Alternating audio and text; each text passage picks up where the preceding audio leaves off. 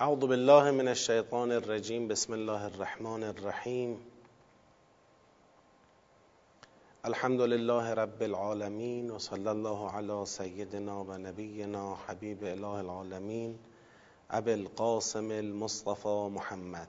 اللهم صل علی محمد و آل محمد. و علی آله الطیبین الطاهرین و لعنت الله علی اعدائهم اجمعین. من الان الى قیام یوم الدین. سلام عرض می‌کنم خدمت شما و آرزو می‌کنیم که خدای بزرگ شایستگی انس بیشتر با قرآن رو به ما و شما عطا کنه به برکت صلوات بر محمد و آل محمد. اللهم صل علی محمد و آل محمد و عجل فرجا تدبر در سوره مبارکه احزاب داریم. مرحله اول یعنی فهم آیات رو داریم انجام میدیم. تا آیه هفته هم پیش اومدیم. اگر یادتون باشه آخرین آیاتی که در جلسه گذشته بحث کردیم دیگه وارد مباحث مربوط به جنگ احزاب شد. از آیه نه دیگه مبحث مربوط به جنگ احزاب بود. به یاد بیارید نعمت خدا را بر شما. اون وقتی که لشکریانی سراغ شما آمدند ما بر اونها بادی و لشکریانی که اونها را نمی‌دیدید نازل کردیم. بعد اون احزاب اون لشکریان مهاجم از اطراف و اکناف از همه جا شما رو محاصره کرده بودند. شماها سخت وحشت کرده بودید. یک ابتلا و امتحان سنگینی برای مؤمنان شکل گرفت.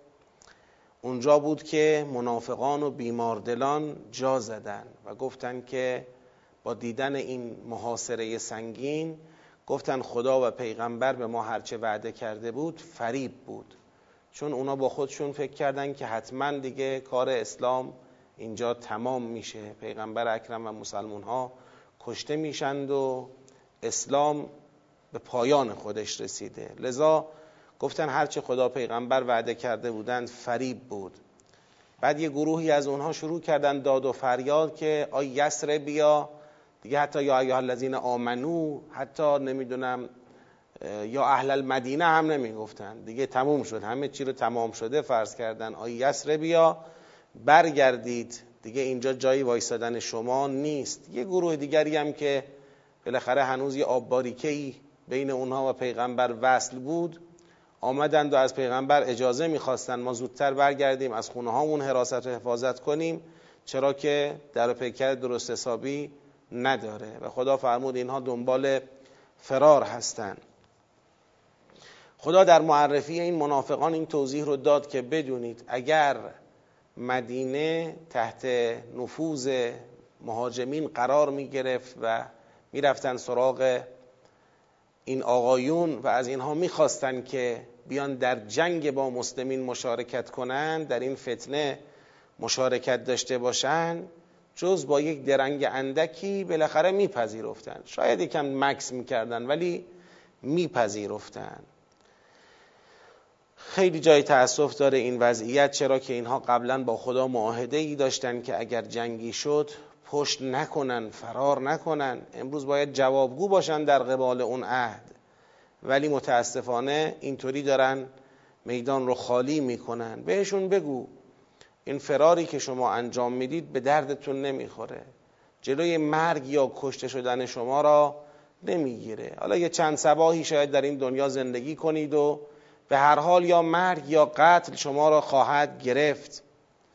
و بگو که حالا گیریم از اینجا فرار کردید. اگر خدا اراده کرده باشد سوئی به شما برسانه کی می‌خواد جلوی خدا را بگیره؟ چه اینکه اگر او اراده کرده باشد رحمتی به کسی برسانه کسی نمی‌تونه جلوی اون رو بگیره. و بهشون بگو که بدونن جز خدا ولی و نصیری وجود نداره. تا اینجا رو در مقام ترجمه با هم پیش آمدیم تا آیه 17 رو. از آیه 18 شروع بحث جدیده. در واقع می‌خوایم آیات رو یک به یک بررسی کنیم و از نظر معنایی به هر حال برامون روشن بشه. حالا تا انشالله در مراحل بعدی برسیم به سیاق شناسی و جنبندی و ارتباطیابی سیاق ها خدا در آیه 18 میفرماید قد یعلم الله المعوقین منکم والقائلین لاخوانهم هلم الینا ولا یأتون البعث الا قلیلا. خدای بزرگ می‌شناسد قطعا می‌شناسد به تحقیق می‌شناسد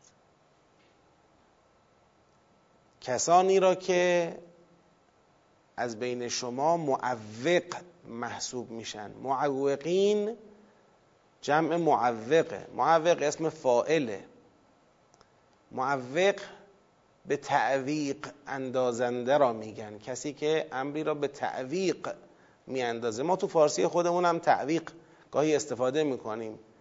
تعویق همون به تأخیر انداختنه ولی به قصد انجام ندادن. شما یه بار یک امری را به تأخیر میندازی قصد این نیست که انجام ندی. حالا میگی فردا انجام میدم. واقعا هم نیتت اینه که فردا انجام بدی. شاید فردا بگی فردا انجام میدم ولی بازم نیتت اینه که انجام بدی. به این میگیم تأخیر. این به تأخیر میندازه. ولی بالاخره می‌خواد انجام بده. اما یه بار به تعویق میندازه. یعنی این دست اون دست می‌کنه امروز فردا می‌کنه بلکه از سرش بگذره. دیگه باز بشه. حالا باشه فردا. باشه فردا. ولی نیتش اینه که شاید تا فردا اصلا قضیه منتفی شد. دیگه لازم نشد. بلش کن انجام ندادیم. اصلا نیومد سراغم. حالا فردا هم اومد بهش میگم باشه برو فردا بیا. اینو میگن تعویق. میفرماید که خدا می‌شناسه معوقین از بین شما را. با توجه به سیر بحث قبل و بعد بحث این معوقین کسانی هستند که در خصوص قتال و در خصوص جنگ و آمادگی برای شرکت در جنگ معوق هستند. یعنی دارن این دست اون دست می‌کنن بلکه اصلا کار به جنگ نکشه و لازم نباشه که با کفار وارد درگیری و قتال بشند. خدا اینا رو می‌شناسه. بعد عطف می‌کنه به معوقین القائلین لاخوانهم هلم الینا معوقین و القائلین قائلین یعنی گویندگان. و القائلین لاخوانهم یعنی گویندگان به برادرانشان. به برادرانشان دارن این چیزی رو میگن. چی میگن؟ هلم الینا بیایید به سمت ما. این یعنی چی؟ یعنی خودش که معوق است خودش داره ای امروز فردا می‌کنه. خودش خودش رو به نحوی از شرکت در جنگ معاف کرده و هی با تأخیر انداختن به قصد انجام ندادن با این قضیه روبرو میشه. نگاه می‌کنه در بین کسانی که الان در جنگ مشارکت دارن یا احتمال داره که مشارکت کنند ولی یه رابطه اخوت با اینا دارن. یعنی چی؟ یعنی کسانی از جنس خودشون. نگاه می‌کنه به کسانی از جنس خودشون می‌بینه قابل یارگیری هستند. به اونام میگن که هلوم الینا بیاید طرف ما. پس معلوم شد اینا اولا خودشون معوقند خودشون به تأخیر اندازنده به قصد انجام ندادن قتالند. تو جماعت کسانی که ممکن است به سمت قتال بروند یا در قتال هستند هم یارکشی می‌کنند. برادران خود را هم مسلکان خود را هم سنخهای خود را دنیاگرایانی از جنس خود را هم به سمت خود فرا می‌خوانند که هلم الینا بیاید طرف ما. می‌خوان کفه ترازو به نفع جنگ سنگین نباشد. به نفع تسلیم به نفع سازش به نفع ول کردن و کوتاه آمدن و از خیر برپایی قسط و عدل و توحید و غیره گذشتن. بابا بیخیال شید اینجوری. در حالی معوقند در حالی قائلند که ولا یعتون البعث الا قلیلا. این لا یعتون البعث الا قلیلا می‌خواد بگه که اینجوری هم نیست که مطلقا سرکله اینا تو جنگ پیدا نشه. چرا؟ یه وقتایی ممکنه به اقتضای ضرورت هم که شده یه حضوری به هم برسانند. برای حفظ موقعیت اجتماعی نمی‌دونم برای بررسی اوضاع و احوال برای منصرف کردن بقیه. برای یه لحظه ای که حس جنگ بهشون دست داده بله ممکنه که به جنگ بیان ولی اگرم بیان نمی آیند به جنگ. الا قلیلا جز اندکی. این الا قلیلا جز اندکی یه بار اینجوری معنی می‌کنیم لا یعتون البعث الا قلیلا. یعنی نمیان جز کمی از آنان.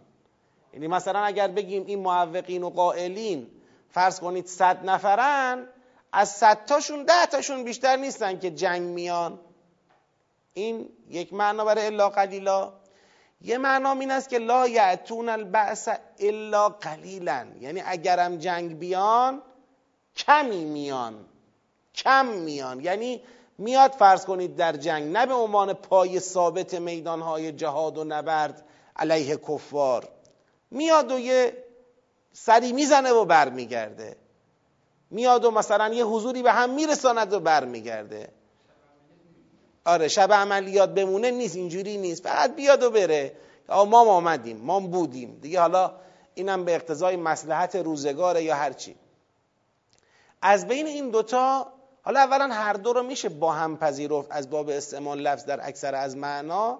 هر دو رو میشه با هم قبول کرد. یعنی واقعا اینا حضورشون در جنگ قلیل است. هم کم من به لحاظ تعداد افراد هم از نظر مقدار حضور. هم از نظر تعداد افراد هم از نظر مقدار حضور. در جنگ حضور حضور قلیلی است. ولی اگر بنا باشه واقعا یکیشو انتخاب کنیم من دومی انتخاب می‌کنم. یعنی اینا آدمایی که جنگ بیا نیستن الا اینکه اگر بیانم کمی فقط در جنگ حاضر می‌شوند. نه بیش از اون فقط کمی. خب. قد یعلم الله المعوقین منکم والقائلین لاخوانهم هلم الینا ولا یأتون البأس الا قلیلا. پس یه توصیفی رو ما در این آیه شاهد بودیم از جریانی که الان تو جنگ احزاب ازشون یک صحنه به تصویر کشیده شد. صحنه که از اینها در جنگ احزاب به تصویر کشیده شد این بود که وقتی مشاهده کردند این جنود از بالا و پایین از راست و چپ از اطراف و اکناف محاصره کردند مدینه را و تشخیص دادند که اینجا دیگه کار اسلام تمامه اونا پا به فرار گذاشتن. یک عده داد می‌زدن که برگردید دیگه جایی وایسادن نیست. یک عده دیگه هم که حالا رو در وایسی داشتن یا به هر دلیل یک آب باریکی بین اونا و پیغمبر وصل بود با اجازه دنبال فرار کردن بودن. حالا خدا دارد راجع به اینها یه صحنه قبلتر را نشون ما میده. میگه اینا کسایی هم که ما میشناختیمشون. اینا اینجور نبود که یه دفعه اینجا مثلا خودشون رو نشون دادن. این منافقان و مریض القلب ها. نه خیر آقا ما اینا رو میشناختیم. اینا همون معوقینند. اینا همون قائلین لاخوانهم هلم الینا هستن. اینا اونایی که همش این دست اون دست می‌کردن. هیچ وقت بین اسلام و کفر جنگی در نگیرد. و دنبال این بودن که کفه ترازو به نفع جنگ با کفر هیچ وقت پر نشه سنگین نشه. اینا اونایی که اگرم جنگی در می‌گرفت حاضر به حضور در جنگ نبودن الا قلیلا. لا یعتون البعث الا قلیلا. اشحتا علیکم. چرا اینها معوقند و چرا اینها قائلند به این که هلم الینا؟ یا به تعبیری چرا, چرا لا یعتون البعث الا قلیلا هستن؟ به همه این ستا شما می‌تونید بزنید. اشحتا علیکم رو به همه اون محتوای ستا سرفصل محتوایی آیه 18 می‌تونید بزنید. تعویق یارکشی به نفع عدم جنگ عدم حضور در جنگ جز قلیل. چرا اینطوری اشحتا علیکم. اینا بر شما بخل دارند. بخیلانند یعنی از روی بخل نسبت به شما. فکر کنم جمع شحیح باشه اگر نگاه کنید بدم نیست. اینا نسبت به شما شح من یوق شح نفسهی ما داریم در قرآن کریم. اون شح چیه؟ اون میل به خوده. خودپسندی شدیدی که باعث میشه انسان نتونه فداکاری کنه. خود خودخواهی شدیدی که باعث میشه انسان نتونه انفاق کنه. همه چیز را برای خود خواستن. اینو میگن شح. اشهتن میگه اولا اینا شح دارند. یعنی چی؟ یعنی اینا یک خودپسندی خودخواهی و خود بزرگبینی خاصی دارند. و این امروز کجا بروز پیدا کرده؟ علیکم. امروز به ضرر شما بروز پیدا کرده. یعنی این حالت اینا محصول خودخواهیشونه. نتیجهش به ضرر کی داره تمام میشه؟ به ضرر شما داره تمام میشه. چون اینا میدون خالی می‌کنن شما تنها میمونید دیگه. اشحتا علیکم. این معنیش این نیستش که اینا مثلا می‌خوان شما به چیزی نرسید. صحبت این نیست.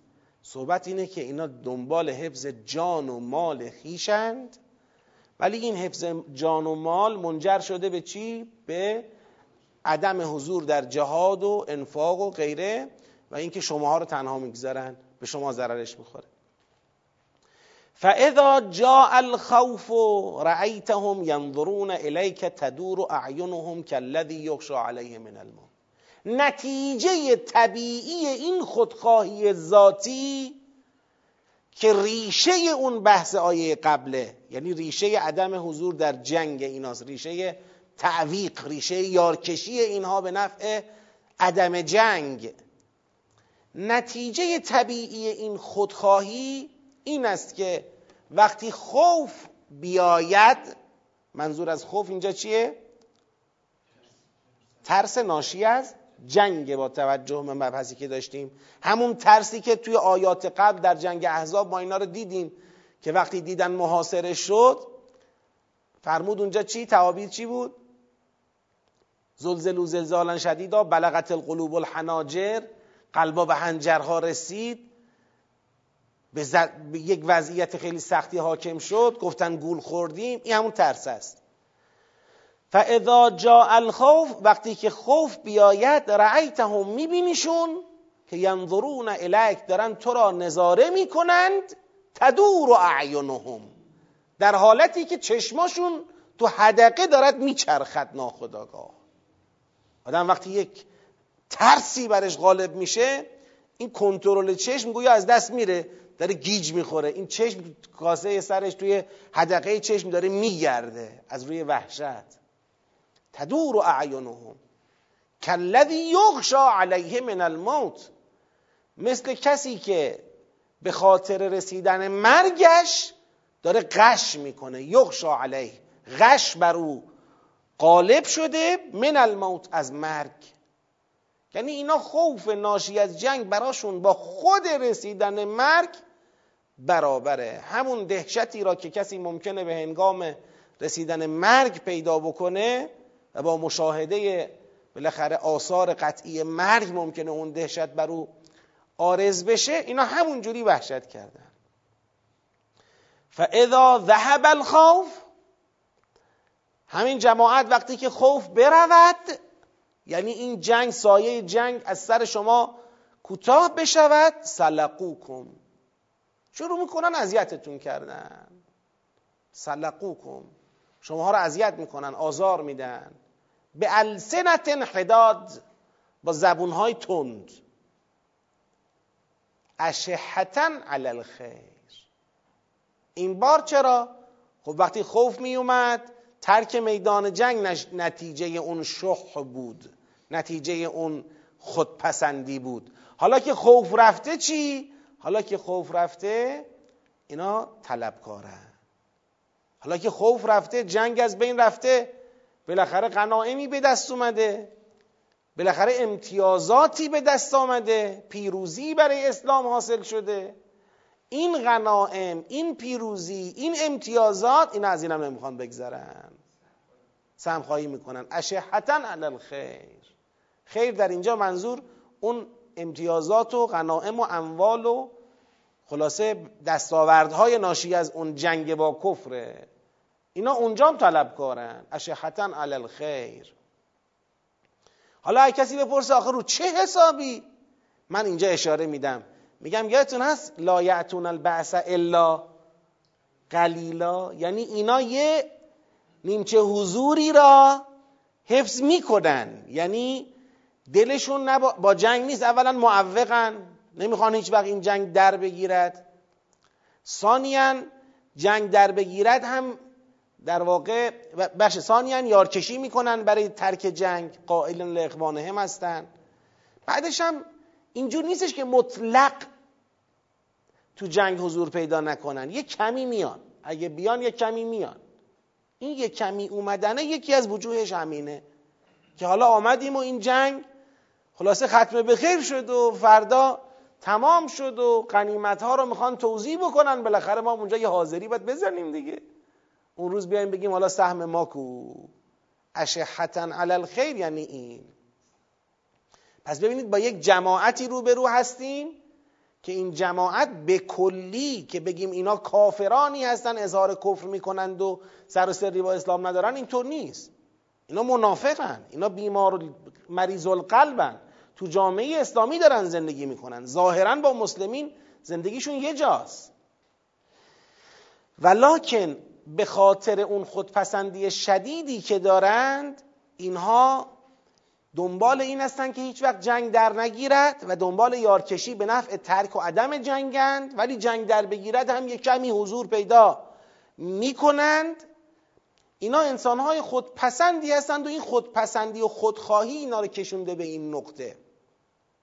میترسن. شدت خودخواهی اونا رو به وحشت از مرگ انداخته. وقتی خوف می‌رسه انگار وقتی جنگ می‌رسه انگار که مرگشون رسیده باشه به حالت قش میفتن چشماشون تو حدقه چشمشون میچرخه.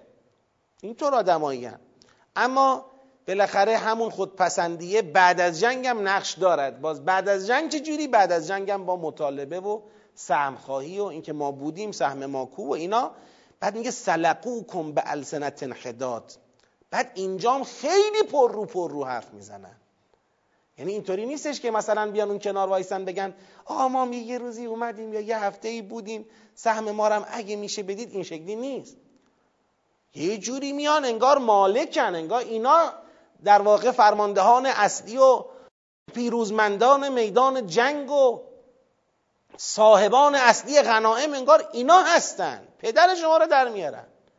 با تون زبانی. تو کجا بودی؟ برو کنار ببینم. آقا صف ببندید صف ببندید. آقا مثلا امروز پیدا شده. کجا بودی؟ آقا تو بله شما کجا بودید؟ از پرروگریشون هم کوتاه نمیاد. چرا؟ به خاطر اینکه اقتضا می‌کنه دیگه. وقتی قرار جیب و پر کنه با حالت اینجوری بیاد کنار وایسه نه میدان رو به دست می‌گیره. و سعی می‌کنه شماها رو آزار میده با زبان خودش. خدا میفرماید اولئک لم یؤمنو. این جماعت ایمان ندارن. ایمان نیاورده. اینا ایمان ندارن. تو جامعه ایمانی زندگی می‌کنن بله ولی ایمان ندارن. آقا یعنی به خاطر همین که فقط تو قصه جنگ اینا اهل تعویق و اهل یارکشی به نفع ترک جنگ و یا اگه جنگ بشه یه کم فقط میرن به خاطر همین یه مقدار یا اینکه فردا غنیمت می‌خوان اینا دیگه اصلا ایمان هیچی به هیچی. بله. فاحبط الله اعمالهم هرچی دیگه هم دارن خدا حبت کرده. نماز دارن حبته آر روزه می‌گیرن حبته نمی‌دانم در فلان صحنه ها حضور به هم رسوندن حبته حبته یه چیزی بیزی اینجا بگم من تو بحث حبت نمی‌دونم چه مطلبی است. خدای بزرگ تو مسئله قتال و جهاد یه میزانی قرار داده یه ملاکی یه معیاری قرار داده که از نظر او شاخصه ایمانه. یعنی مجاهد بودن یه درجه محسوب نمیشه که بگیم بله مثلا اگر کسی مؤمن باشد این نصاب را دارد مجاهد باشد یه درجه ای دارد یه افتخاری شامل حال او شده که مجاهد است. این شکلی نیست نگاه قرآن به مقوله قتال و جهاد با کفار. که مؤمن بودن ربطی به جهاد نداره جهاد کردن یه درجه است یه افتخاری است. یه دی به دست میارن یه دی دیگه ممکنه به دست نیارن. همین این شکلی نیست. شما تو قرآن اگر برید نگاه بکنید سوره صف رو ببینید. سوره مبارکه محمد صلی الله علیه و آله و سلم رو ببینید. همینجا رو نگاه بکنید سوره احزاب. هبت پای هبت در میانه. میگه اگر شما در مسئله جهاد نتونستی اون نصاب را پر بکنی بقیه هرچی داری باطله. این مسئله رو تو چیزهای دیگه نگفته. من در حداقل بنده تا اینجا تو تحقیقاتی که داشتم اینو تو جای دیگه ندیدم این مسئله رو. بنده فقط اینجا دیدم. تفضیله منتها نه تفضیل به اینکه قائدین مؤمنین مجاهدین مفضلین.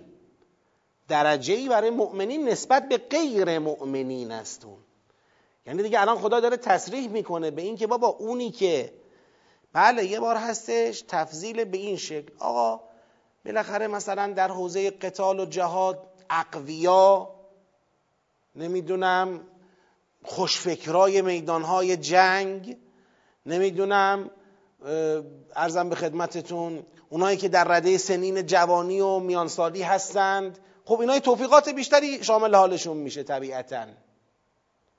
ممکنه در واجب کفایی اون جایی که جنگ واجب کفایی باشه اینا میفتن جلو و از بقیه هم چی میشه؟ خود به خود ساقط میشه. صحبت در اون جاییه که وجوب جنگ رو دوش کسی آمد. حالا بنا چه به واجب کفاییش چه به واجب غیر کفاییش تعیینیش. وجوب جنگ رو دوش کسی آمد ولی از زیر بار اون چیکار کرد؟ شانه خالی کرد. آیا یک درجه ای را از دست داده؟ ولی ایمانش محفوظه؟ دارم میگم تصریح قرآن است. نه تلویح نه اشاره نه برداشت نه استنباط. تصریح قرآنه که این ایمان نداره. شما نگاه بکنید در سوره مبارکه صف یا ایها الذین آمنو هل ادلکم علی تجارت تنجیکم من عذاب علیم؟ یعنی تجارتی که انجام ندی گرفتار چی هستی؟ عذابی عذاب دردناک. اون چیه؟ میگه تؤمنون بالله و رسوله. ایمان بیار به خدا پیغمبر. ایمان که داریم. و تجاهدون فی سبیل الله به اموالکم و انفسکم.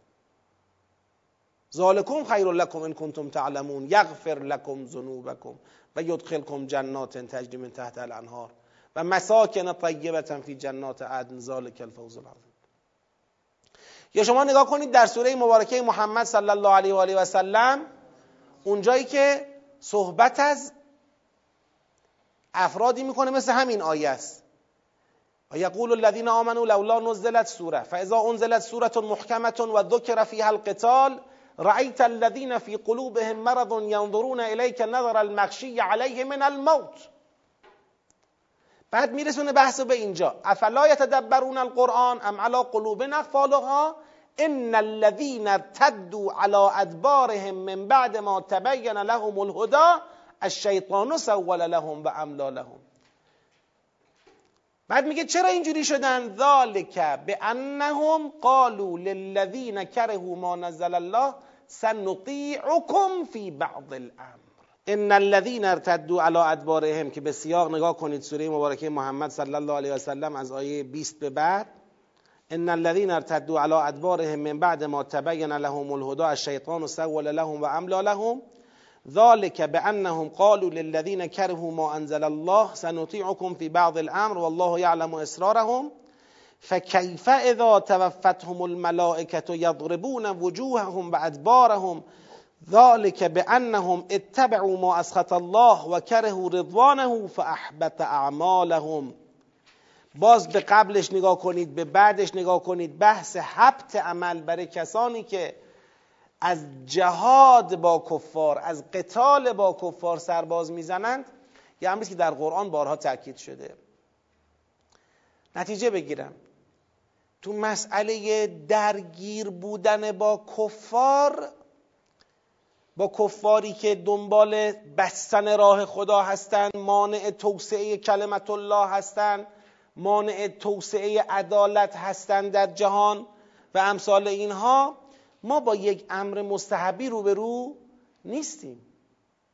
حالا بله ما در جریان جهاد به طور کلی جهاد ولایت مدارانه باید انجام بشه. سوره فتح این مسئله رو به روشنی بیان کرده. امام برحق قیام کند برای جهاد مؤمنین هم قیام باید بکنن. اگر امام برحق تشخیص قعود داد مؤمنین هم باید تابع باشن. اون مسئله به جای خود محفوظ.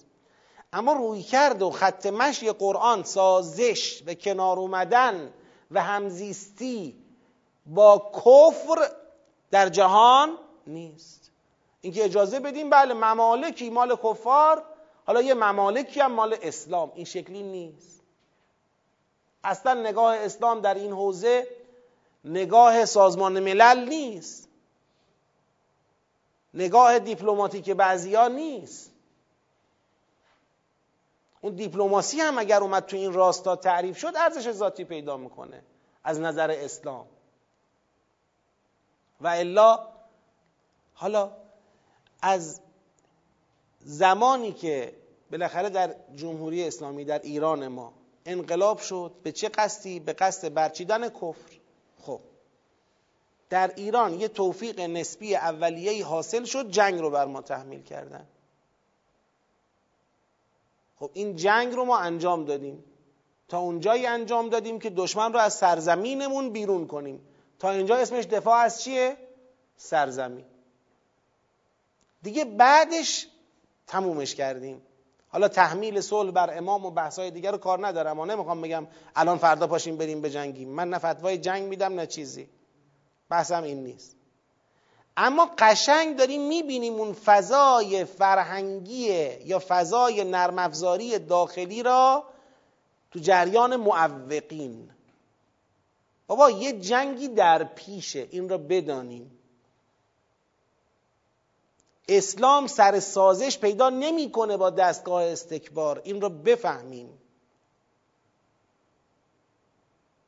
اسلام خدا زمین را تقسیم نمی‌کنه بین خودش و شیطان. این را بفهمیم. خالق زمین خداست خالق انسان خداست مالک زمین خداست مالک انسان خداست رب زمین خداست رب انسان خداست. ولی سایه جنگ رو برداشتیم همینه دیگه. به تعویق بندازیم. هی نشه نشه نشه نشه. تا کی؟ تا کجا؟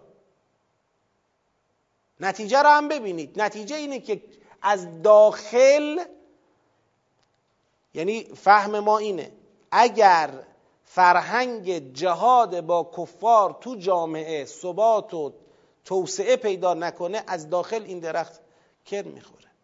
خراب میشه.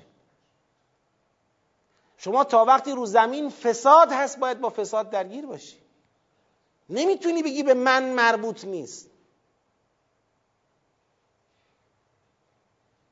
نمی‌تونی این حرف رو بزنی. به من ربط نداره. می‌کشن به من ربطی نداره.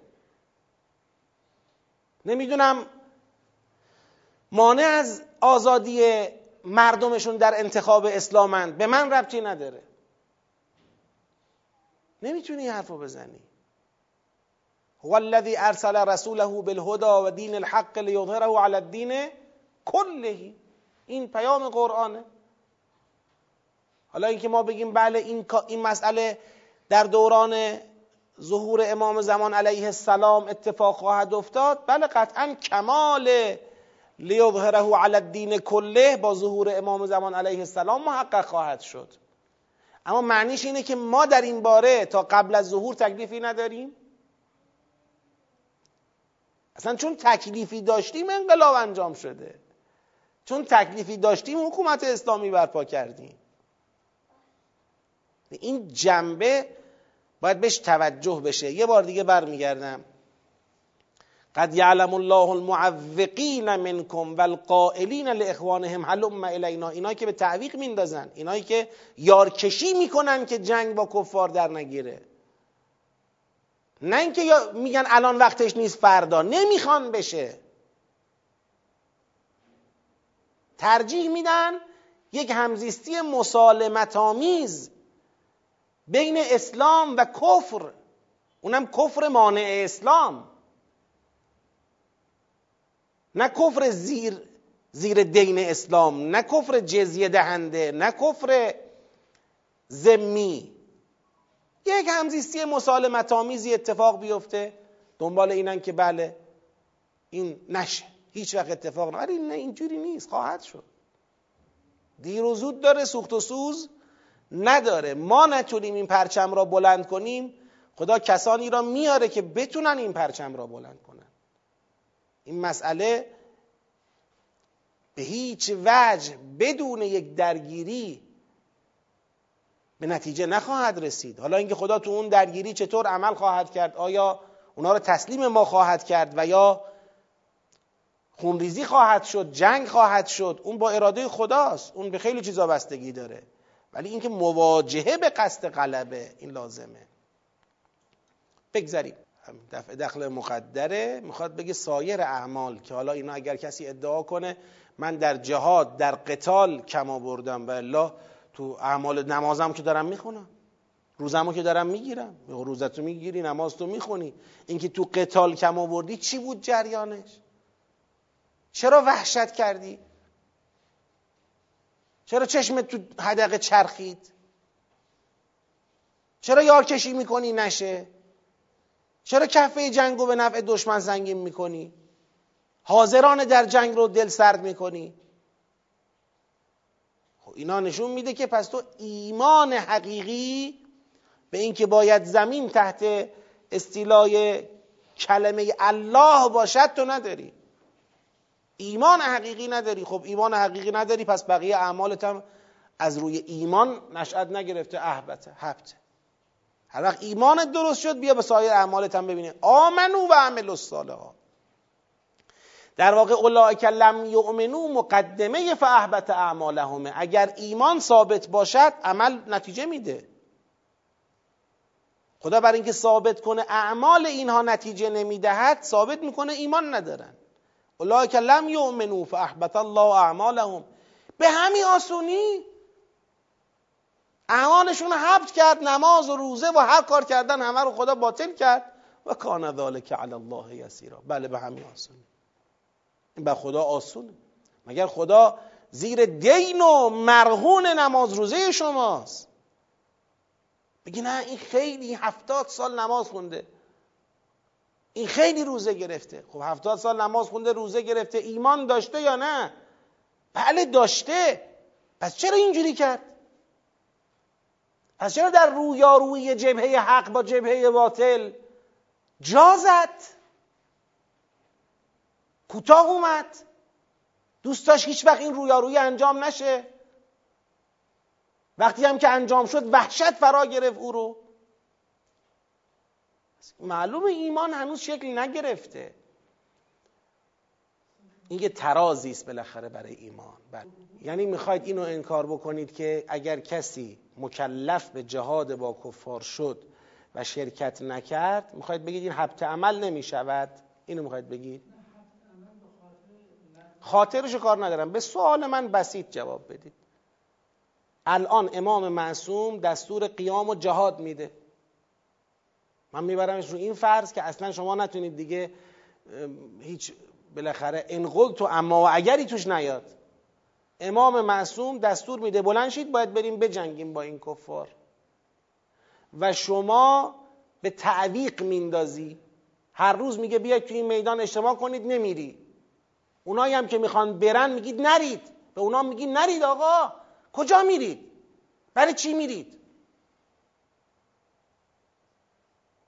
خب اینجا حکم چیه؟ حبت عمل اتفاق میفته یا نمیفته یک کلمه. تموش ما همینه داریم میگه من نمیگم همینو. آیه داره همینه میگه. فاذا جاء الخوف ینظرون تو این آیه که بحث عهد نیاورده. درسته کل این قضیه عهد شکنی است.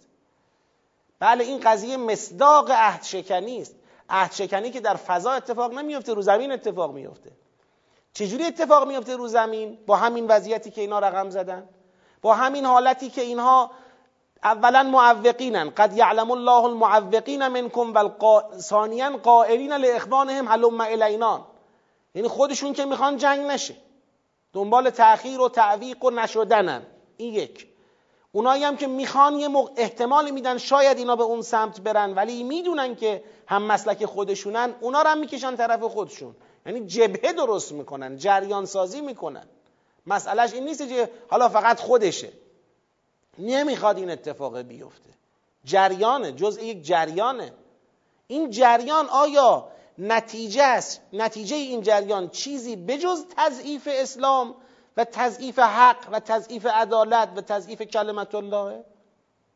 بعد انسانی که مؤمن به الله باشه تو جریان تضعیف کلمت الله مشارکت می‌کنه؟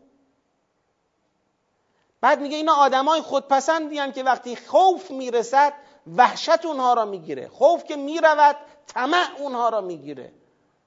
فقط دنبال اینن که اسلام خوبه بله تا وقتی جیب منو پر کنه. اسلام خوبه بله تا وقتی که مزاحم جان و مال و آسایش من نباشه. اونجایی که مزاحم آسایش منه اسلامو نمی‌خوام. جا می‌زنم. هر جا که یه پولی توشه میرم وسط. یه امتیازی توشه میرم وسط. خب اینجور آدمی ایمان ندارد. این حقیقت ایمان تو قلب او وجود نداره. پس اعمالش هم حبته ای بابا. و کان ذالک علی الله یسیرا. یه چیزی فقط من اینجا میگم. در سوره مبارکه حجرات قالت الاعراب آمنا. قل لم تؤمنوا ولکن قولوا اسلمنا. شما تسلیمید. و لما یدخل الايمان فی قلوبکم. بعد اینجا توضیح میده انما المؤمنون الذين آمنوا بالله و رسوله ثم لم يرتابوا و جاهدوا فی سبیل الله به اموالهم و انفسهم.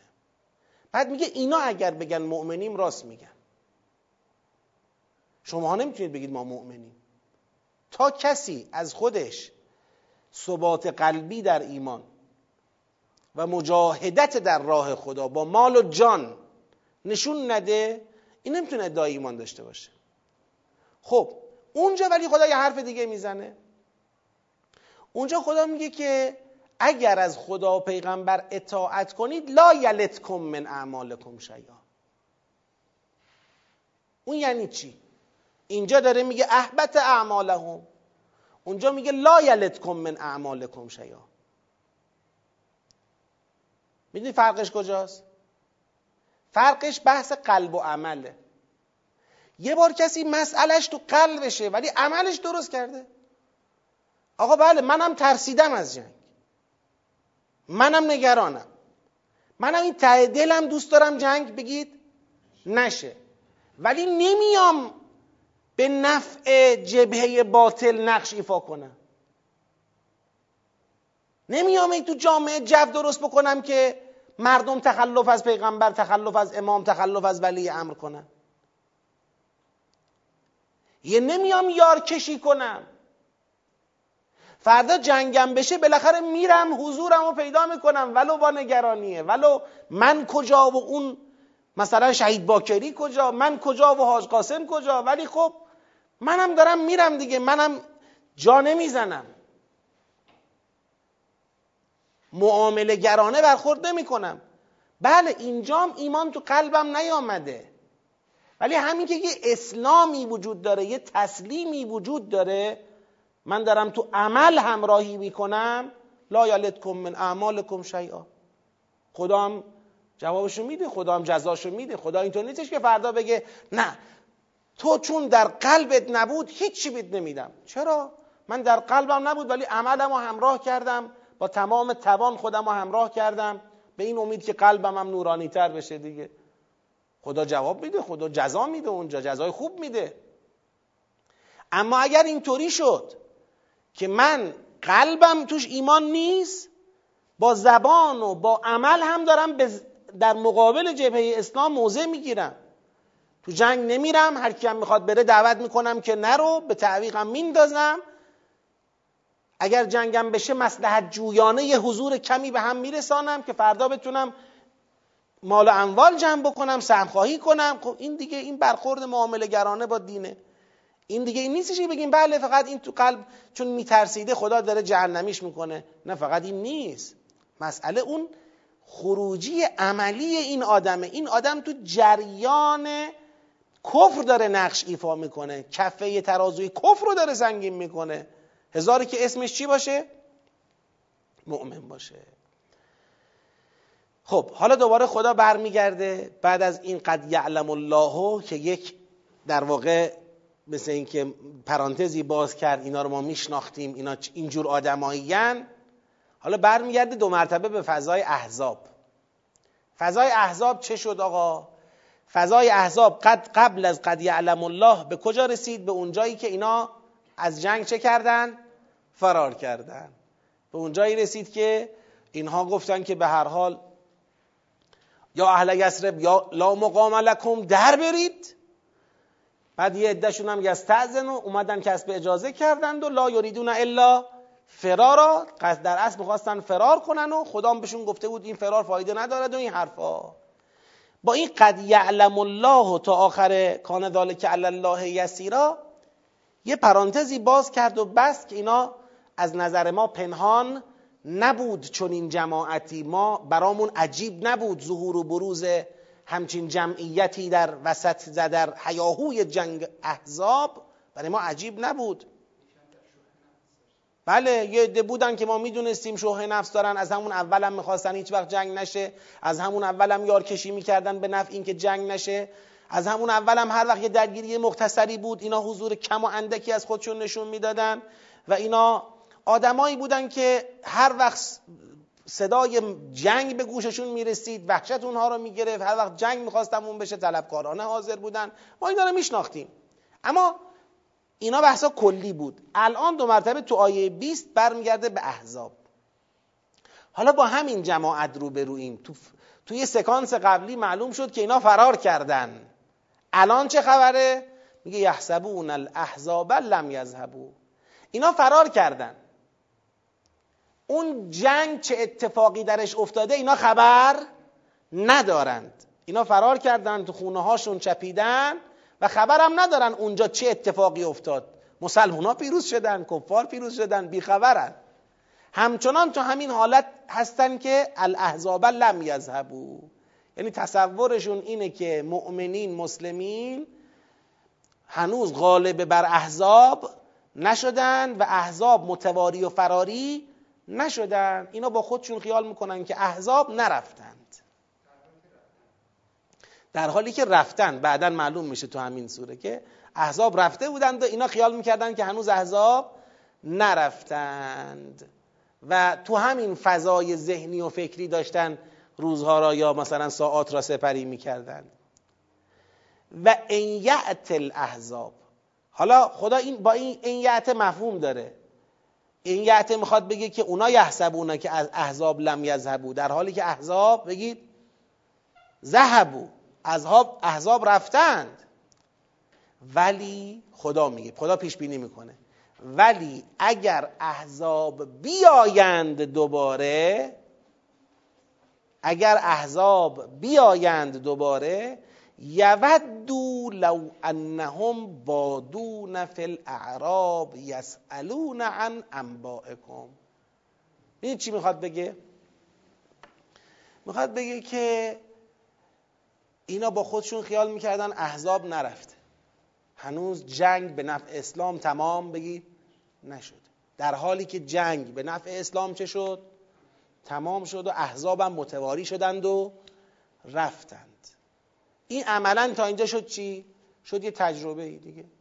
شد یه تجربه ای که آقا احزابی که آمده بودند و ما هم مطمئن بودیم که در مقابل اونها شکست خواهیم خورد و فراری شدیم دیدیم که شکست ایجاد بگید. نشد و احزابم بگید. رفتند. پس علل قاعده اگر دوباره فردا یه صحنه ای شکل بگیره و احزاب دوباره بیان محاصره کنند این بار دیگه اینا باید با تجربه ای که به دست آوردند این بار باید دیگه میدان را خالی نکنند. این بار دیگه باید وایسن یعنی آقا حالا ما دیروز اون تجربه اولمون بود تا حالا همچین محاصره ای ندیده بودیم. واقعا شوکه شدیم. نفهمیدیم چی کار کردیم. ولی خب طبیعتا اگه فردا دوباره همچین صحنه ای رخ بده دیگه باید وضعیت فرق کنه جور دیگه رفتار کنن. خدا میگه اینا عوض نشدن. اینا آدمایی که اولا الان خیال می‌کنن احزاب نرفتن. ثانیا بفهمن که احزاب رفتن همین که احتمال اومدنشون باشه. در صورت آمدن احزاب می‌دونید موضع اینا چه خواهد بود؟ و این یعت الاحزاب اگر احزاب برگردند بیایند یودو این جماعت دوست دارند؟ لو انهم بادون فی الاعراب. به اینجا که می‌رسه با خودشون میگن ای کاش که از اول اهل المدینه ما بگید نبودیم. ای کاش ما هم بادیه نشینانی بودیم. در میان قبیله های مختلف بادیه نشین عرب دور از معرکه دور از پایتخت دور از صحنه درگیری ها نه در دل محاصره. ای کاش ما هم اونجاها بودیم. یسالون عن انبائکم. با خودشون آرزو می‌کنن ای کاش بودند بادون فی الاعراب بادی نشینانی در میان قبایل عرب و اونجا از اخبارتون سوال می‌کردند. یعنی به عنوان ناظران بیرونی پیگیر احوال جنگ می‌شدند. می‌دونید این پیگیری احوال جنگ به چه منظوریه؟ پیگیری احوال جنگ؟ نه به منظور اینکه منتظر پیروزی شما باشن. این یکیشه ولی تو دلشون اینه که کاش تموم شه دیگه. ماجرای اسلام ختم شه یه جورایی دیگه بره پی کارش. که حالا داریم در قرآن کریم که اینا منتظر بودن هر آینه خبر برسد که پیغمبر کارش تمام شد. دیگه بر نگرده پیغمبر. پیغمبر هم که می‌رفت به جنگ با مؤمنین آرزوی اینها بود که پیغمبر با مؤمنین هیچ وقت بر نگردند این در سوره فتح اگر اشتباه نکنم. بله بل ظننتم لن ینقلب الرسول والمؤمنون الى اهلیهم ابدا. سوره فتح آیه دوازده. و زین ذالک فی قلوبکم خیلی هم خوشحال بودن که همچین تشخیصی دادن. و ظننتم ظن السوء و کنتم قوما بورا. یعنی در واقع یه جورایی اون توقع درونی این بود که دیگه کار چی بشه؟ هرچی زودتر تمام بشه. اسلام دیگه نفس آخرش رو بکشه و خلاص شیم. از این درگیری ها و این فضایی که به وجود آمده نجات پیدا بکنیم. دنبال این بودن. حضرت زهرا سلام الله علیها در خطبه فدکیه میفرماید که خطاب به اون جماعتی که تخلف از عهد و پیمان رسول خدا کردن خطاب به اونا میگه اون زمانی که علی علیه السلام در میدانها اونجور جنگاوری و مردانگی و ایستادگی از خودش نشون می‌داد زمانی بود که شما تو خونه هاتون داشتید خوش میگذروندید. و تتوکفون بنل اخبار و منتظر اخبار ما بودید. یعنی منتظر بودید که هر زودتر خبر نابودی ماها به شماها برسه و خیالتون راحت بشه. اون موقع ها مال قبل از اینکه اسلام به پیروزی برسه و به تشکیل حکومت کامل برسه و اینها. حالا این یه اشاره است. نمی‌خوام رو این خیلی اصرار کنم. یسالون عن انبائکم. یعنی اینا دوست داشتن که در دل ماجرا نبودند و به عنوان بادیه نشین در اطراف و اکناف پیگیر اخبار جنگ می شدن. بعد خدا میفرماید ولو کانو فیکم اگرم بادیه نشین نبودند و در بین شما بودند ما قاتلو الا قلیلا. مثل همون بس لا یعتون البعث الا قلیلا. اولا در حد آرزو داره مطرح می‌کنه. الان صحبت از بادیه نشینان نیست. صحبت از کسانیه که فعلا احزاب که پیش اومد فرار کردن تو خونه هاشون تو مدینه چی کردن؟ تو خونه هاشون کز کردند و قایم شدند. درست؟ میگه اینایی که رفتن تو خونه هاشون پیرو اون محاصره اینا یحسبون الاحزاب لم یذهبوا. داره از اون زمانی صحبت می‌کنه. دقت کنید ببینید قشنگ دوربین کجا زومه؟ کدوم قسمت زمانی داره نشون میده؟ داره از اون وقتی صحبت می‌کنه که اینا فرار کردن تو خونه ها و این محاصره ای که انجام شده بود این محاصره بگید شکسته و احزاب چی شدند؟ متواری شدند فرار کردند رفتن. ولی هنوز اینا خبر ندارن. حالا داره از ذهن اینا تو این شرایط به شما خبر میده. ذهن خانی می‌کنه. میگه الانی که احزاب رفتن ولی اینا هنوز نمی‌دانند تو این حالت اینا با خودشون میگن که احزاب نمی‌دونیم رفتن نرفتن فکر می‌کنیم نرفتن. ولی برفرض رفته باشن هم. اگر برگردن خدا می‌خواد بگه. ذهن اینا اینه. با خودشون چه خیالی دارن اینا؟ اگر برگردن آرزوی اینا اینه که لو انهم بادون فی الاعراب. میگن کاش اگر قرار باشه دوباره همچین اتفاقی بیفته ما اصلا تو مدینه نباشیم. ما یه بادی نشینی باشیم تو اطراف و اکناف مدینه تو این قبائل اشیر نشین باشیم. اصلا اینجاها نباشیم که درگیر این موضوع بشیم. کاش بادون فی الاعراب باشیم اونجا از انباءکم از انباء شما مؤمنین سوال کنند. آرزوشون با خودشون اینه. و اگر هم خدا میفرماید اگر هم در بین شما بودند بر فرض اینها مطمئن باشید که در این قتال مشارکت نمی کردند الا قلیلا جز اندکی. حب دنیا حب دنیا. بله. اصلا تمام مشکل کسانی که با جهاد مسئله پیدا می‌کنن اشحتن که تعبیر کرد دو بار در آیات قبلی همین میل به خود و میل به منفعت طلبی برای خود حب خود حب دنیای خود همه اینا علتشه. چیزی که دین آمده برای تربیت ما دین آمده که ما برسیم به این نقطه و من یوق شح نفسه. برسیم به این نقطه ای که حرف اول را برای ما خود ما نزنه خدا بزنه. یعنی ما نباشیم که محبوب تر باشیم برای خودمون حتی از خدا. مالمون اموالمون زنمون فرزندمون دار و ندارمون اینا از خدا پیش ما نباید محبوب تر و عزیزتر باشه. اگر اینا از خدا محبوب تر شد از خدا عزیزتر شد این مستاق شحه. این یعنی ایمان هنوز در قلب قرار نگرفته. و این انسان طبیعتا توی امتحانها طرف دنیا را می‌گیره نه طرف خدا را. نمی‌تونه توی این امتحان ها پیروز بشه. خب آیه 20 رو متوجه شدید یا اینکه فکر می‌کنید احتیاج به بیان دوباره داره؟ آیون متوجه شدید؟ چطور شد آیه 20 حالا یه بار دیگه من میگم برای احیانا کسانی اگر متوجه معنا نشدن یه بار دقت کنن. یحسبون الاحزاب لم یذهبوا. کیا یحسبون الاحزاب لم یذهبوا؟ بله معوقین که درست. اما کیا همونایی که طبق آیات قبلی از, از جنگ چکار کردن؟ فرار کردن تو خونه هاشون یا اهل یثرب لا مقام لکم در برید. همونایی که رفتن استیزان کردن که ان بیوتنا عوره و ان یریدون الا فرارا. همینا. اینا که رفتن تو خونه هاشون چپیدن احزاب رفتن ها ولی اینا خیال می‌کنن هنوز احزاب نرفتن. یه احتمالکی هم که هست تو ذهنشون شایدم رفتن ولی ممکنه دوباره بگید.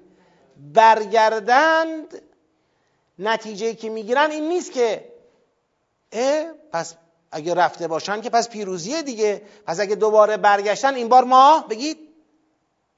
این بار میستیم محکم در مقابلشون نه. با خودشون میگن که و این یعت الاحزاب اگر احزاب دوباره بیایند خدا میفرماید. اگر احزاب دوباره بیایند یودو اینا دوست دارند که چی؟ لو انهم بادون فی الاعراب یسالون عن انباءکم.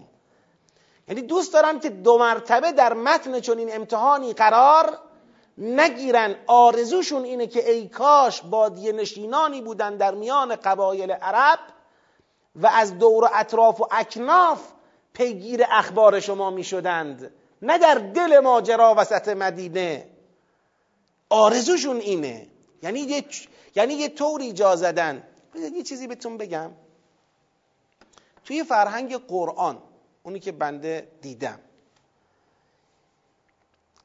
اهل المدینه بودن و در روایات هم همینه. در مثلا احادیث علی علیه السلام در کتاب تمام نهج البلاغه آمده. اونجا شاهد دارم برای عرض خودم. اهل المدینه بودن خودش یک درجه یه رتبه ایه اینکه یه عده‌ای در مرکز حکومت اسلامی در پایتخت حکومت اسلامی حضور داشته باشن. اینا مثل اینکه عملا تو چی؟ تو متن مهمترین جریانات سیاسی، امنیتی، اطلاعاتی حضور دارن. این حضور حضور معناداریه. در مقابل کیاست؟ تو فرهنگ قرآن در مقابل اعراب بادیه نشینه. اعراب بادیه نشین منظور نیست که لزوما کپر بزنن ها منظور در مقابل اهل المدینه است. یعنی در مقابل کسانیه که مردمان دیگری که دارن در مناطق دیگه زندگی می‌کنن اینا درگیر متن ماجرا نیستن. اینا تو پایتخت با اون همه مسائل پیچیده اش حضور ندارند. که حالا در همون خطبه حضرت علی علیه السلام که تو نهج البلاغه خطبه شیشه ولی کاملش رو بدید در کتاب تمام نهج البلاغه نگاه کنید. اونجا داره که علی علیه السلام میفرماید اگر اهل المدینه مهاجر و انصار مدینه بیعت کنن بر بقیه واجب است. همه باید دیگه این بیعت رو بپذیرن. یه جورایی مثل اینکه بار رو دوش ایناست. باید نگه بدارن. این تخت را نگه دارن. این حکومت را نگه دارن فلان. خب؟ پس این خودش یه فضیلتیه در نگاه اول. یک اهل المدینه اعراب جغرافیایی داریم. یه اهل المدینه اعراب نرم افزاری داریم. نه خیر. اینجا اولیه است. بله بادون فل اعراب بادی نشین می‌خوان باشن. در واقع باید اون نرم افزاریه با این جغرافیایی با هم چی داشته باشن؟ تطبیق. یعنی اون درسته که اگر کسی اهل المدینه است اهل المدینه باشه. و اگر کسی اعرابه اونم اعرابه دیگه. حالا اگه کسی از اعراب روحیه مدنی داشته باشه عیب نیست. حالا من روحیم مدنیه ولو تو پایتخت نیستم. روحیم روحیه حفظ حکومت روحیه ایستادن پای حکومت اسلامه ولو من تو پایتخت نیستم. خب اما اگر کسی اهل المدینه باشد با روحیه با روحیه عربی یعنی ناسیونالیستی این ایراده. این چون در جایی ایستاده که باید نگه بدارد باید بسیر روشن آگاه در صحنه باید نگه بداره این بار رو ولی روحیه و فکر و اخلاقش اخلاق بیتفاوتیه. اخلاق بیمسئولیتیه مثلا. من چه کارم؟ به من چه؟ مگه من مسئولم؟ این حالت رو داره. پس این یه بحثی داره. حالا انشاءالله یه وقتی بهش می‌رسیم. اما الان چی می‌خوام بگم؟ می‌خوام بگم که در فرهنگ اسلام یه همچین وضعیتی وجود داره. اینا تا قبل از اینکه این امتحان پیش بیاد این امتحان سنگین جنگ احزاب پیش بیاد ای بسا با خودشون یک افتخاری هم داشتن که کجایی هن؟ اهلل مدینن مدنی هن. اینا پایتخت نشینن اینا بزرگان بلاد اسلامی هن و اینا حالا که تو این جنگ جا زدن رفتن تو خونه هاشون کز کردن خدا داره از دلشون خبر میده میگه اگر دوباره همچین چیزی بخواد پیش بیاد با اینکه تجربه قبلی تو ذهنشون شکل گرفته ها که بابا یه بار احزاب اومد ما ترسیدیم در رفتیم ولی احزاب چی شد شکست خورد و متواری شد. با اینکه این تجربه رو در ذهن دارن ولی خدا از دلشون خبر میده. میگه دل اینا اینه که ای کاش اصلا ما کلا چی بودیم؟ کلا بادیه نشین بودیم. جزء این اعراب اطراف و اکناف بودیم و اخبار در واقع مدینه را اخبار مؤمنین را از دور پیگیری می‌کردیم. سوال می‌کردیم چی شد آقا؟ اسلام پیروز شد یا شکست خورد؟ که اگر گفتن اسلام پیروز شد بگیم خب حالا پیروز شده دیگه. به ما چیزی. اگر اسلام شکست خورد خب تموم شد دیگه. الحمدلله قصه پایان پیدا کرد مثلا. دوست داشتن این موقعیت رو داشتن. یعنی بله درگیر نباشن. نکنید بله. اینا اون جماعتی نیستن که الان بگیم یه تجربه در ذهنشون شکل گرفت فردا دیگه وای نیستن فردا هم آرزوشون نیکاش نباشن. تازه خدا میگه اگر هم در بین شما باشند و بخوان بالاخره صفشون از شما جدا نکنن بدونید که ما قاتلو الا قلیلا. نمی جنگن جز اندکی. لقد کان لکم فی رسول الله اسوه حسنه دیگه ببین الان فاز بحث رو عوض می‌کنه. فاز بحث تا اینجا رو کیا بود؟ اون جریان متواری فراری ترسوی نگران خودپسند خودخواه مخالف جنگ با کفار رو اینا داشت بحث می‌کرد تو جریان احزاب. حالا می‌خواد یک صفحه دیگری باز بکنه یک کسانی هن وضعیتشون این نیست. لقد کان لکم فی رسول الله اسوه حسنه لمن کان یرجو الله والیوم الاخر و ذکر الله کثیرا. به تحقیق برای شما در رسول الله اسوه حسنه ای وجود دارد.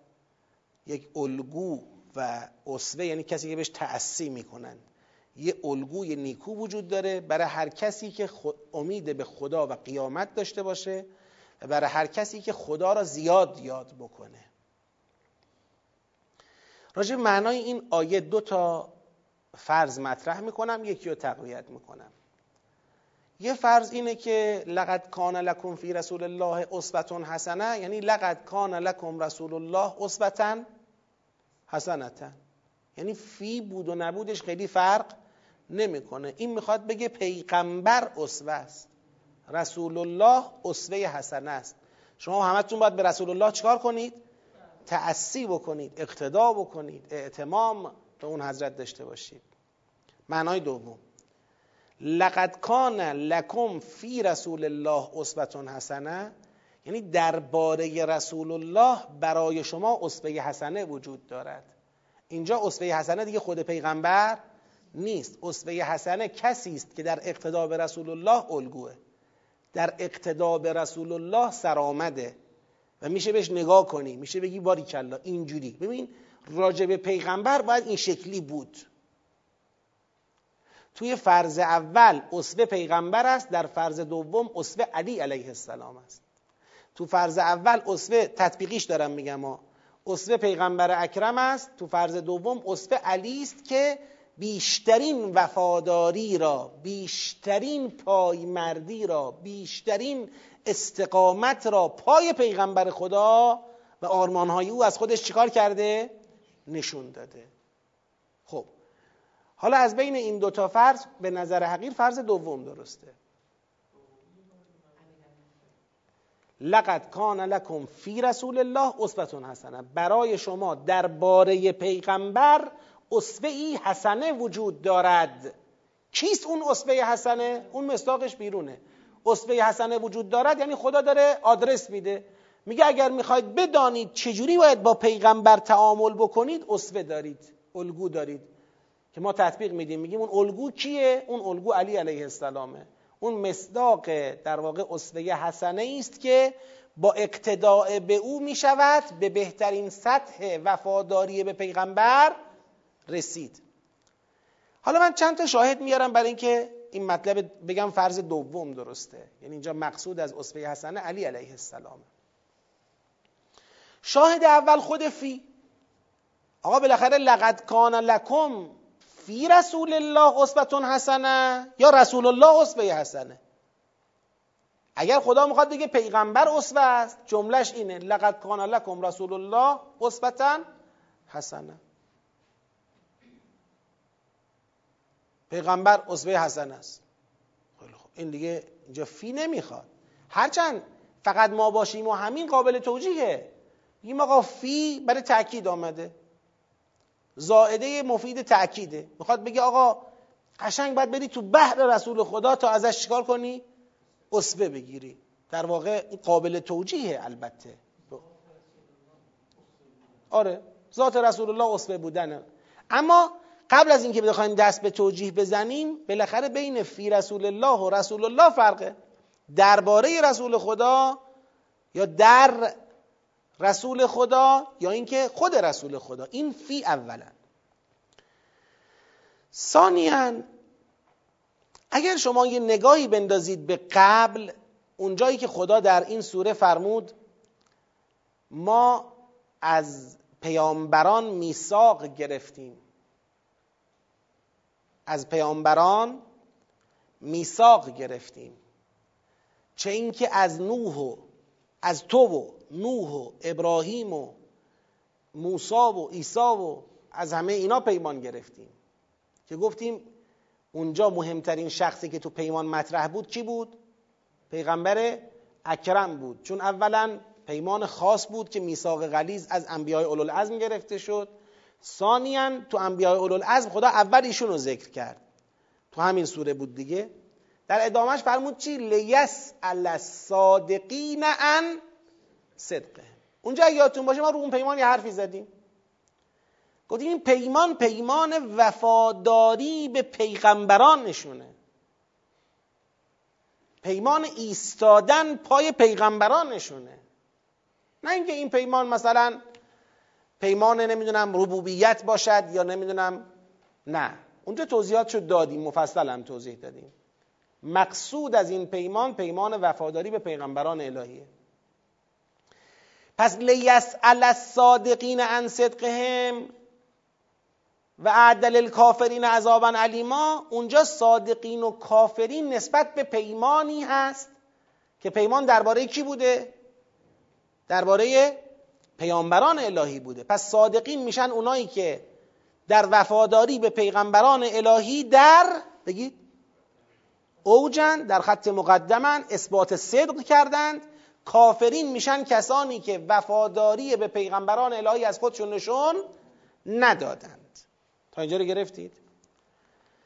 توی همین آیات احزاب وقتی که مبتلا شدن مؤمنین هنال کبتلی المؤمنون و زلزلو زلزالا شدیدا اونجا منافقان و بیماردلان چی گفتن؟ ما وعدن الله و رسوله الا غرورا. یعنی اومدن به این نتیجهشون الله که اینا نمی‌دیدن که. اینا با کی طرف بودن؟ با رسول طرف بودن. خدا فقط می‌خواد بگه در حقیقت وقتی پیغمبر را میگی به من منو گول زده گویا داری میگی کی منو گول زده؟ خدا منو گول زده. و خدا که نیومده بود با این حرف بزنه که.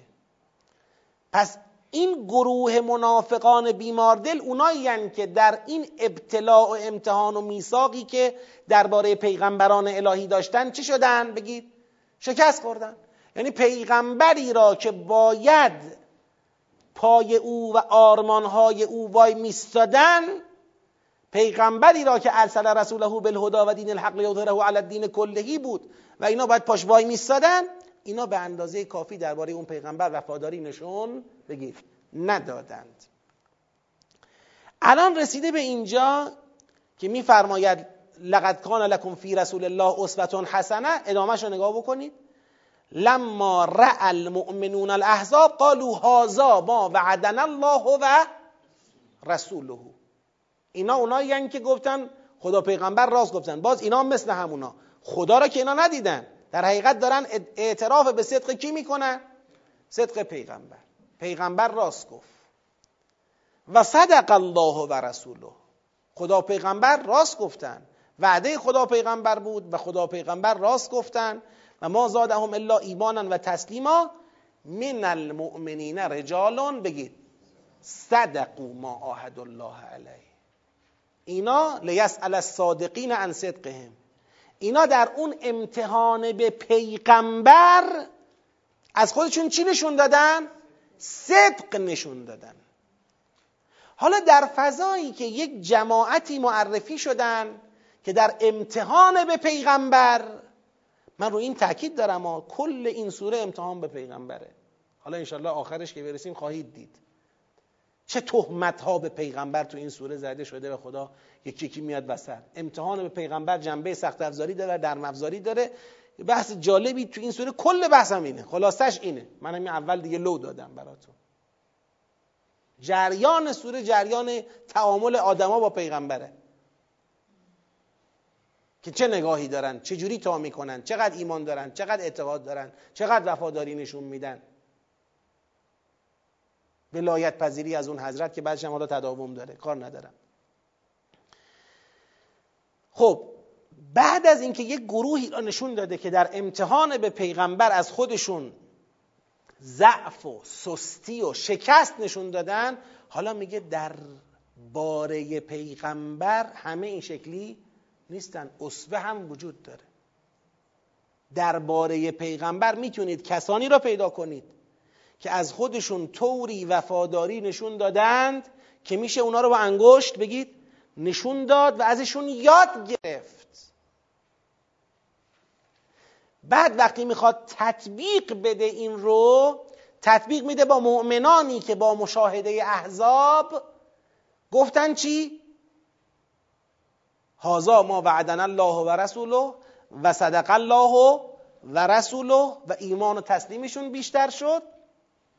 و بعد اینا رو تقسیم می‌کنه. میگه اینا بعضیاشون صدقو ما عهد الله علی. ببخشید اینا رو میگه همشون. اینا همشون صدقو ما عهد الله علی. فقط دو گروهن. فمنهم من قضا نحبه. بعضی شهید شدن و منهم من ینتظر. بعضی منتظر شهادتن. اینا الگوی تعامل با پیغمبرن. آی مسلمون آی مؤمن آی کسی که داری قرآن می‌خونی. می‌خوای ببینی چی جوری باید پای پیغمبر ایستاد این شکلی. این میشه لقد کان لکم فی رسول الله اسوتون حسنه. نه اینکه پیغمبر الان خودش اسوه حسن است برای شما. درباره پیغمبر.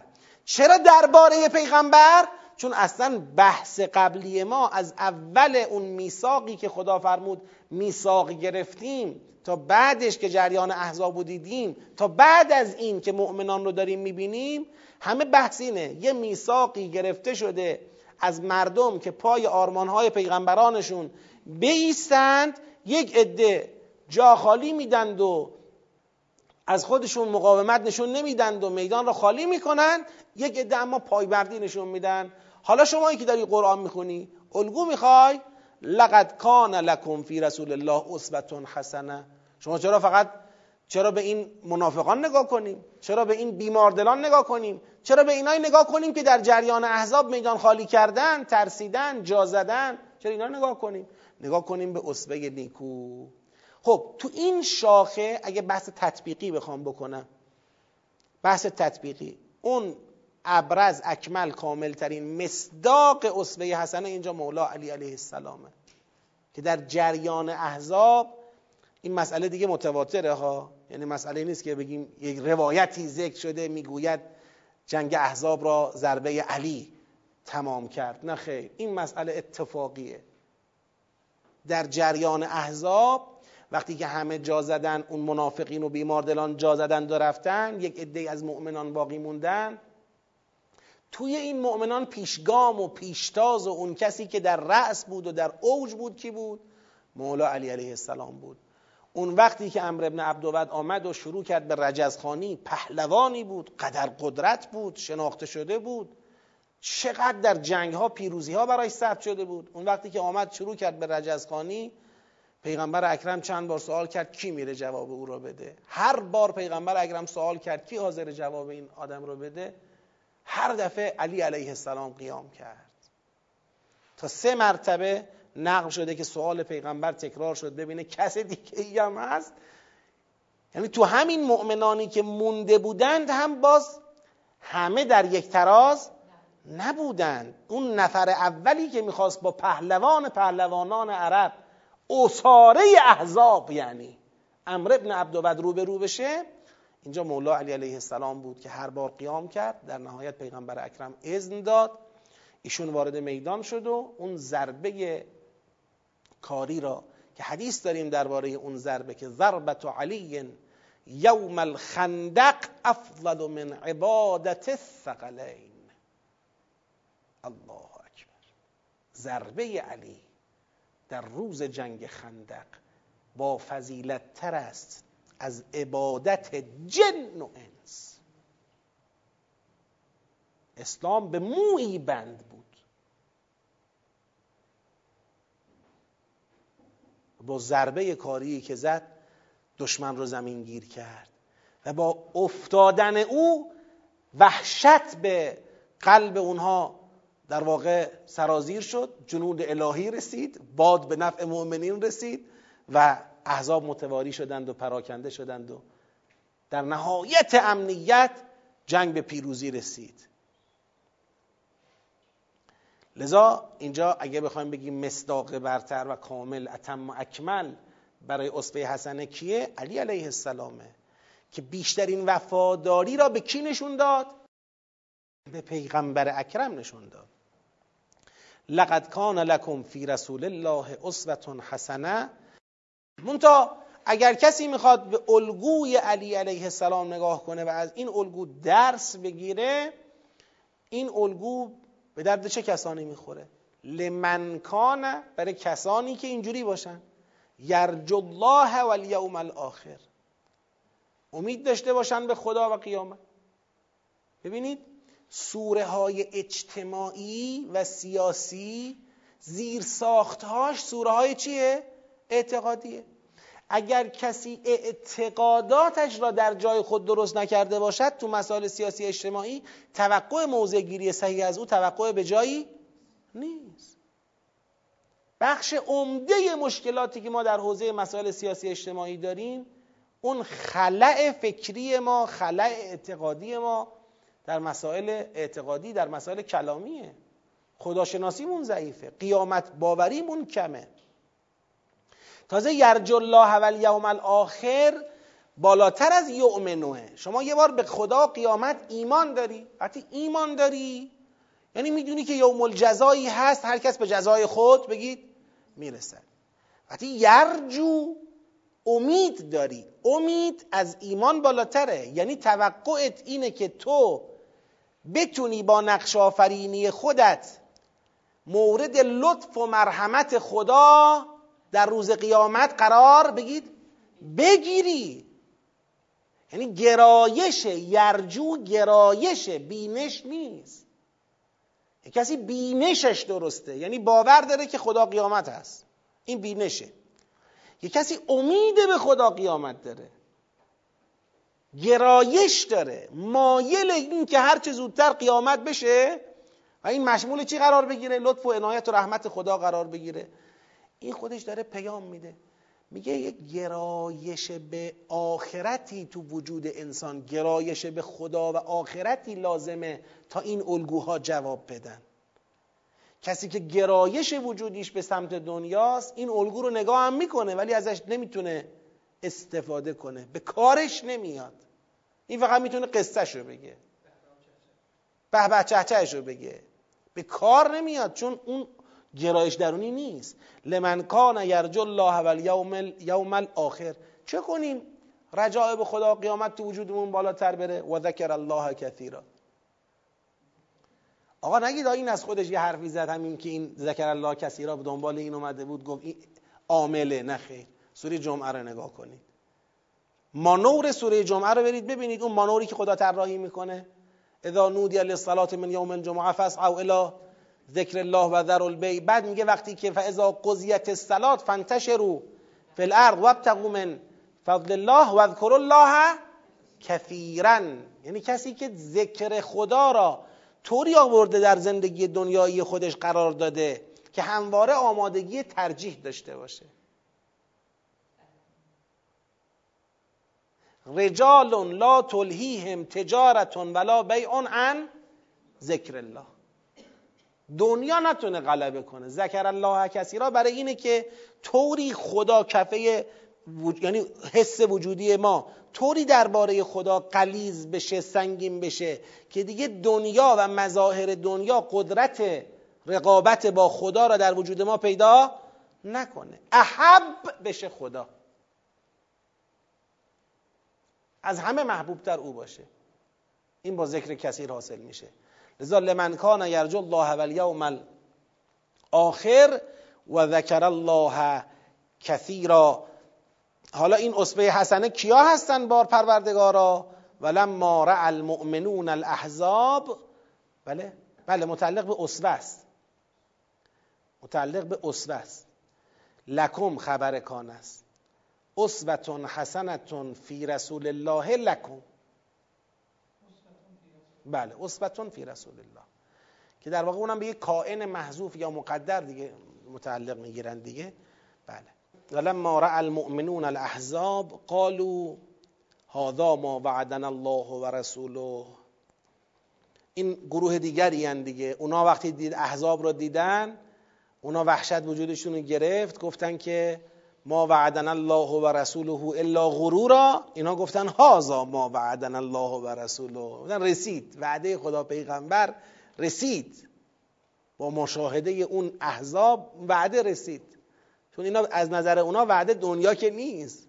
که وعده حتما باید در دنیا مثلا. من پیروز بشم وعده محقق میشه. و الا نه ما دیگه گول خوردیم. نگاه اینا امید به خدا قیامت تو وجود اینا موج می‌زنه. بله لذا اینا براشون فرقی نداشت که حالا پیروزی حاصل میشه شکست یا مثلا ظاهرا شکست می‌خوریم کشته میشیم. این مسئله اصلی نیست. مثلا وقتش رسید. وقت اون ادای عهد و اون وفاد نشون دادن وفاداری به پیمان رسید. هازا ما وعدنا الله و رسوله و صدق الله و رسوله. در نقطه مقابل غرورا. خدا و پیغمبر راست گفته بودن. راست گفته بودن که بالاخره هر کس که ایمان میاره باید یک جایی این ایمان خود را ثابت کنه یه جایی برای او ارزیابی شکل می‌گیره. و صدق الله و رسوله. و بعد مشاهده این احزاب باعث شد که و ما زادهم الا ایمانا و تسلیما. یعنی این احزاب به هم پیوسته و محاصره کننده نیفزود آنان را جز بر ایمان و تسلیمشان. یعنی با مشاهده شدت محاصره ایمانشون شدیدتر شد. تسلیمشون شدیدتر شد. این از اوج اعتماد اوج یقین اوج وفاداری به پیغمبر خدا بود. یک ذره خلل درش نبود که اگر خللی درش بود ای بسا اینجا حداقل تو دلشون یک ترسی چی می‌شد؟ حاکم می‌شد. اما اینا تو قلبشون اطمینان با مشاهده احزاب یک اطمینانی بر قلب اونها نشست. گفتن خدا پیغمبر وعده داده بود ما رو و وعدهشون رسید و راست گفته بودن و همین باعث افزایش ایمان و تسلیمشون شد. نه نه. خود این وعده ای که رسیده خازا ما وعدن الله نیستش که اگه پیروز بشیم وعده محقق شده. نه نه نه نه. اصلا این وعده نصر نیست. وعده نصر با مشاهده احزاب نباید بگن هازا ما وعدن الله باید بگن امیدواریم که وعده خدا چی بشود؟ محقق شود. امیدواریم که ما خدا را یاری کنیم او هم به وعده خود عمل کند ما را چکار کند؟ یاری کند پیروز کند. این میشه. اما وقتی وقتی احزاب را می‌بینن هنوز وارد جنگ نشده اینجا میگن هازا ما وعدن الله و رسوله. اینهاش و اونچه که خدا و پیغمبر به ما وعده داده بودن رسید. و راست گفته بودن. یعنی فارق از نتیجه جنگ که آیا نتیجه جنگ پیروزی است یا شکست است همین محاصره را صدق وعده خدا می‌دونستن. به خاطر چی؟ چون وعده خدا که فقط این نیست ان تنصر الله ینصرکم. وعده ینصرکم. وعده خدا یکیش هم اینه که آقا هر کس ایمان میاره باید آماده امتحان پس دادنم باشه. الان رسید اون وقتی که ما باید امتحان پس بدیم. راست گفته بودن. و با یقین میان تو صحنه امتحان با اطمینان. حالا توی صحنه امتحان ممکنه همه شهید بشن ممکنه همه پیروز بشن ممکنه بعضی شهید بشن بعضی پیروز بشن. چیزی در وعده خدا چیزی رو از وعده خدا کم و زیاد نمی‌کنه. جریان اصحاب ابو عبدالله حسین علیه السلام اینا همه با یقین رفتن تو میدان. با یقین به صدق خدا و امام حسین. خب ولی این یقین به این نبود که اگر ما بریم فردا وارد جنگ بشیم پیروز میشیم لزوما. یعنی ما الان شمشیر بزنیم به اونا مثلا ما یه دفعه هفتاد نفر در مقابل سی هزار نفر صد نفر در مقابل سی هزار نفر پیروز میشیم. ممکنه ظاهرا پیروز هم نشیم اما این چیزی از یقین ما کم نمی‌کنه. ما می‌دونیم که این عرصه عرصه ابتلا و امتحان و عرصه همون لیس علی الصادقین ان صدقهم اون وعده ای که خدا داده بود من یه روز امتحان می‌گیرم. یه روز معلوم باید بشه که چه کسی صادق بوده پای و در واقع پای چشماندازها و آربانها و اهداف و آموزه های پیغمبر ایستاده چه کسی نه؟ زمانی که برای اینکه این تو زمینی ببینیش متوجه میشی. زمانی که می‌خواستن برن عملیات اینا که می‌خواستن برن عملیات بچه های بسیجی و اینا. می‌گرفتن از هم التماس دعا برای شهادت می‌کردن وسیعت نامه می نوشتن چرا علالقاعده فردا اینا الان باید بشینن ببینن فردا چی میشه. آیا ما میریم تو جنگ؟ پیروز میشیم که بعد بگیم هازا ما وعدن الله و رسولو یا شکست می‌خوریم که بگیم ای پس علکی بود وعده ها اصلا این نیست مسئله اینا. اینا میگن نوبت جانبازی ما رسید. وقت ما اومد. مثل اینکه کسی حالا بلا تشبیه. مثلا مدت ها منتظر عقد و عروسیشه میگه وقتش رسید. دیگه الان این مثل اینکه داره خوشحاله به اینکه به آستانه امتحان پس دادن رسیده. لذا اونایشون که شهید شدن که قضا نحبه اون یکیام من ینتظرن. اونا میگن این دفعه نشد. بازم نشد. بازم نشد. بازم نوبت من نه. خب باش حالا تا بعدی. حاج قاسم رحمت الله علیه همش منتظر چی بود؟ می‌گفت کی میپیوندم به یاران شهیدم. می‌خواد به اون عهد خود را چون کاملترین شکل وفای به این عهد شهادت دیگه. چیزی از این بالاتر نیست که شما در وفای به این عهد جان تو خدا قبول کنه. خریدار جان شما بشه. چی دیگه از این بالاتره برای اینا؟ لذا اینا نه اینکه این احزاب رو دیدن گفتن که آب خدا گفته بودا که اگر احزاب ببینید پیروزید چون حال ممکنه پیروزم نشیم. ما اگر همچین بحثی در میون نبوده. خیلی چیزا دیگه لازم سنت های انتنصر الله ینصرکم. این در یک نگاه کلیه. ولی تو مقاطع تلکل ایام نداولها بین الناس. یه روز شما پیروز میشید یه روز اونا. ولی در نهایت اونقدر حق را بر سر باطل میکوبیم که حق پیروز بشه. اون پیروزی نهاییه. تو صحنه بارها الان اصحاب سید الشهدا علیه السلام تنصر الله نکردن. چرا کردن؟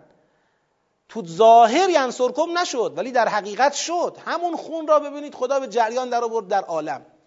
به نفع پیروزی مطلق حق. اونا زندن. این اینا هم ینصرکمه دیگه. یعنی می‌خوام بگم مسئله پیروزی ظاهری برای اینها نیست. اهدل حسنیینه یا پیروز میشیم یا شهید میشیم. هر دو پیروزیه. آره. خب انشالله برای هفته آینده دیگه بحثای مربوط به احزاب تمام میشه انشالله وارد مباحث مربوط به همسران پیغمبر خواهیم شد. من یه خواهشی دارم از هم حاضران محترم در جلسه هم بزرگوارانی که از طریق پخش مستقیم برنامه رو دنبال می‌کنن. خواهشم اینه که با مطالعه حتما در جلسه حاضر بشید. یعنی ترجمه احیانا اگر لازم بود مباحثه اگر لازم بود مراجعه به تفسیر داشته باشید. مطالعاتون کافی باشه درباره این آیات که ما یه جاهایی که می‌خوایم بگیم مثلا این معنا به نظر صحیح تره اون یکی معنا تو ذهن شما باشه. با ادلش با دفاعیاتش که بتونید ارزیابی کنید بتونید متوجه بشید که چی باعث شد مثلا در این کلمه ما این معنا رو انتخاب کردیم. تو این جمله ما این روی کرد رو انتخاب کردیم. اینها رو اگر شما با پیش زمینه مطالعاتی حضور پیدا کنید بهرتون فنیتر خواهد شد استفاده ها فنیتر خواهد شد انشالله غیر از اینکه برای مراحل بعدی هم شما رو کمک می‌کنه یعنی خواهید تونست انشالله در تشخیص سیاق ها در جنبندی سیاق ها ارتباط یابی اونها انشالله موفق تر عمل بکنید. و السلام علیکم و رحمت الله و برکاته.